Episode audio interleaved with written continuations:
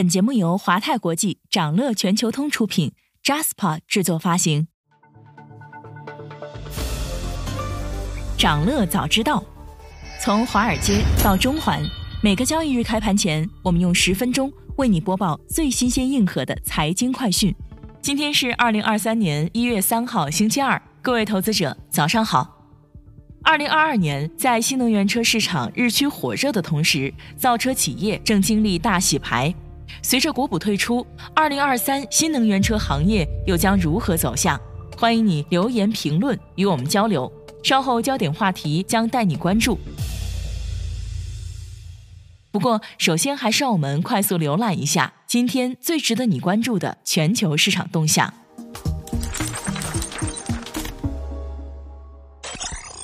德银认为，美联储二零二三年将软转向。德银认为，美联储未来不太可能正式宣布全面转向，相反可能会进行软转向，将更宽松的政策悄无声息地滴灌到经济中。德银表示，美联储将继续在通胀问题上大谈特谈，然而随着通胀下降，可能会考虑放松影子利率，或者接受稍高于目标的通胀，这将有助于通过通胀化解政府债务。IMF 警告，今年全球三分之一的经济体将遭遇衰退。IMF 总裁格奥尔基耶娃警告称，对于大部分全球经济来说，2023年将是艰难的一年，因为美国、欧洲等全球经济增长的主要引擎经济活动在同时放缓，新冠疫情的肆虐也将拖累全球经济增长。与此同时，他表示，美国经济具有弹性。并认为，相当强劲的劳动力市场可能帮助美国避免衰退。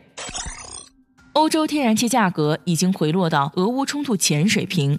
温和的天气抑制了需求。欧洲天然气期货价格在新年伊始继续下跌。周一盘中，欧洲基准 TTF 荷兰天然气期货一度跌超百分之七，是去年二月二十一号以来的最低水平。在天气、库存和需求的多重因素影响下，欧洲的能源短缺压力已经大为缓和。天气预报显示，未来两周欧洲大部分地区的气温将高于季节性正常水平，这将有助于欧洲各国避免在冬季期间过早耗尽库存。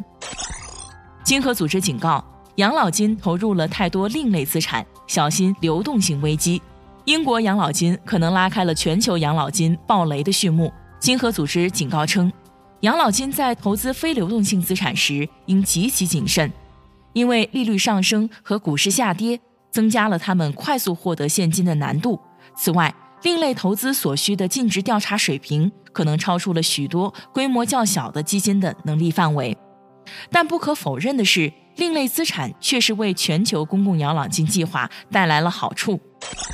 受益于能源价格飙升，二零二二年石油公司赚得盆满钵满。根据标普汇编的华尔街预期数据，埃克森美孚二零二二年利润预计超过五百六十亿美元，雪佛龙利润预计超三百七十亿美元。两家公司的利润都将创下历史新高，合计近一千亿美元。两家公司都认为，尽管各国都在为应对气候变化而努力减少对化石燃料的依赖，但石油和天然气。将在未来几十年为全球经济增长提供动力。美国汽车开启烧钱时代，豪赌电动车转型。迄今为止，美国已经宣布对电动汽车工厂、电池厂和电池回收项目的投资总计超过一千二百八十亿美元，其中二零二二年的投资额是二零二一年的三倍多。数据显示，到二零二六年，全球汽车行业。计划在电动汽车上总共投入五千二百六十亿美元。想了解更多新鲜资讯，与牛人探讨投资干货，欢迎进入掌乐全球通 App。掌乐全球通是华泰国际旗下自主研发的一站式财富管理平台，为全球华人投资者提供港、美、A 股。及新加坡市场的股票交易、公募基金、ETF、保险、智能投顾等多元化金融产品及服务。点击节目 show notes 中的链接，现在就一键直达掌乐全球通。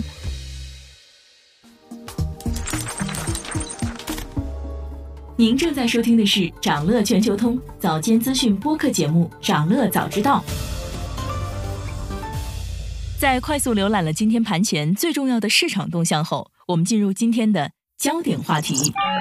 每期节目我们会挑选一个全球最值得中国投资者关注的热点事件，为你从更多视角拆解它可能对市场带来的影响。今天我们关注的是造车新势力的十二月成绩单和他们的年度表现。二零二三年第一天，多家新能源车企公布了十二月的造车成绩单。整体来看，十二月车市虽然没有出现强势反弹，但众多车企迎来了小幅回暖。造车新势力方面，魏小李在年末收官战中表现不错，理想、蔚来单月交付量续刷历史新高。小鹏也在连续五个月低迷表现后重回万辆俱乐部。不过，之前一直领衔交付榜首的哪吒汽车，在十二月只有七千七百九十五辆的交付量，当月垫底。我们具体来看各个造车新势力品牌。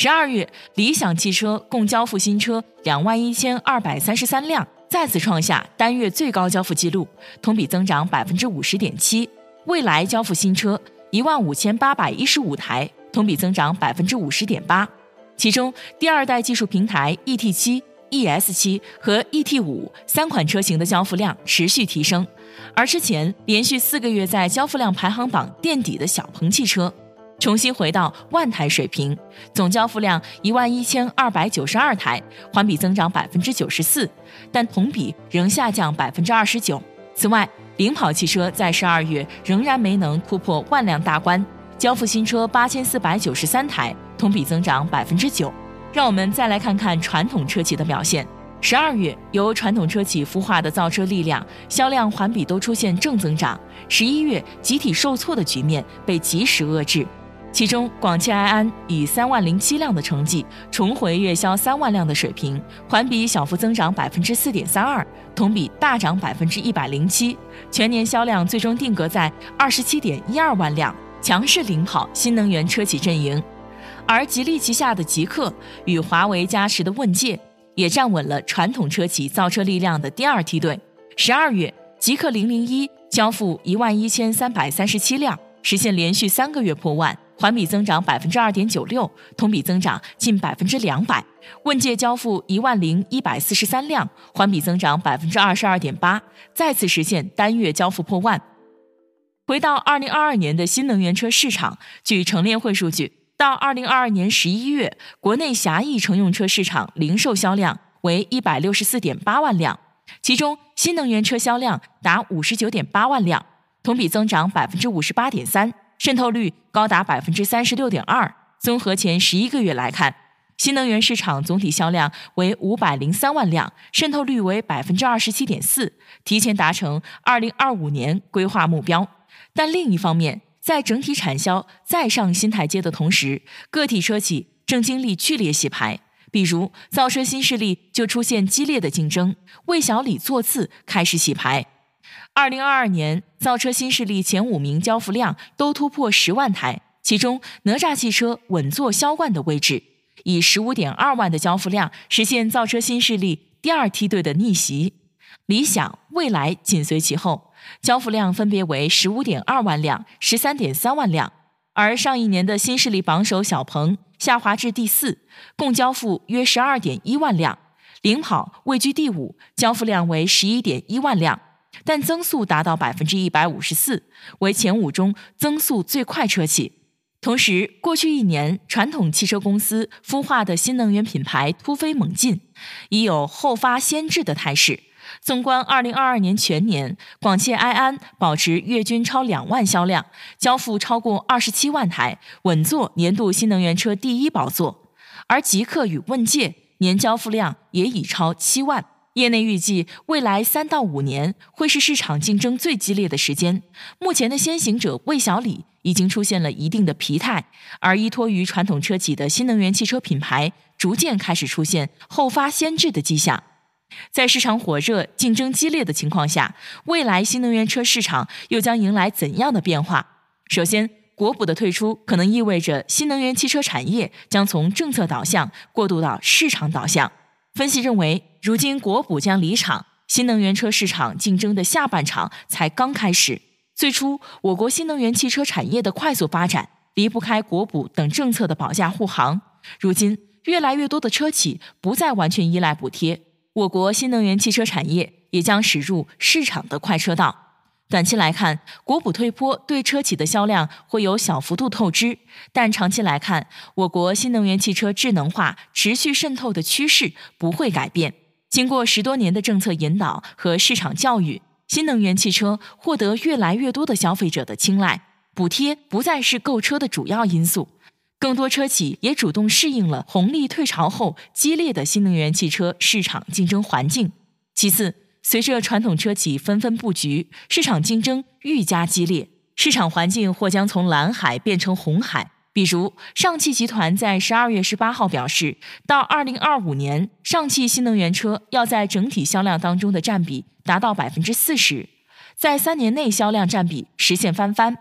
此前，奥迪、东风风行等传统车企都纷纷宣布新能源车转型规划。相关人士指出。传统车企公司虽然起步稍晚，但前期规划的产品明年陆续推出，将对新势力直接构成挑战。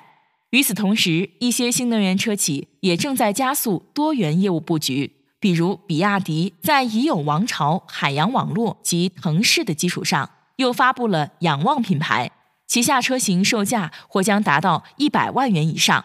而广汽也在多方面布局锂电产业链。包括原材料的采集和生产环节、自研自产动力电池等等。今天还有这些即将发生的日程值得你关注：美国将公布十二月制造业 PMI、十一月营建支出月率；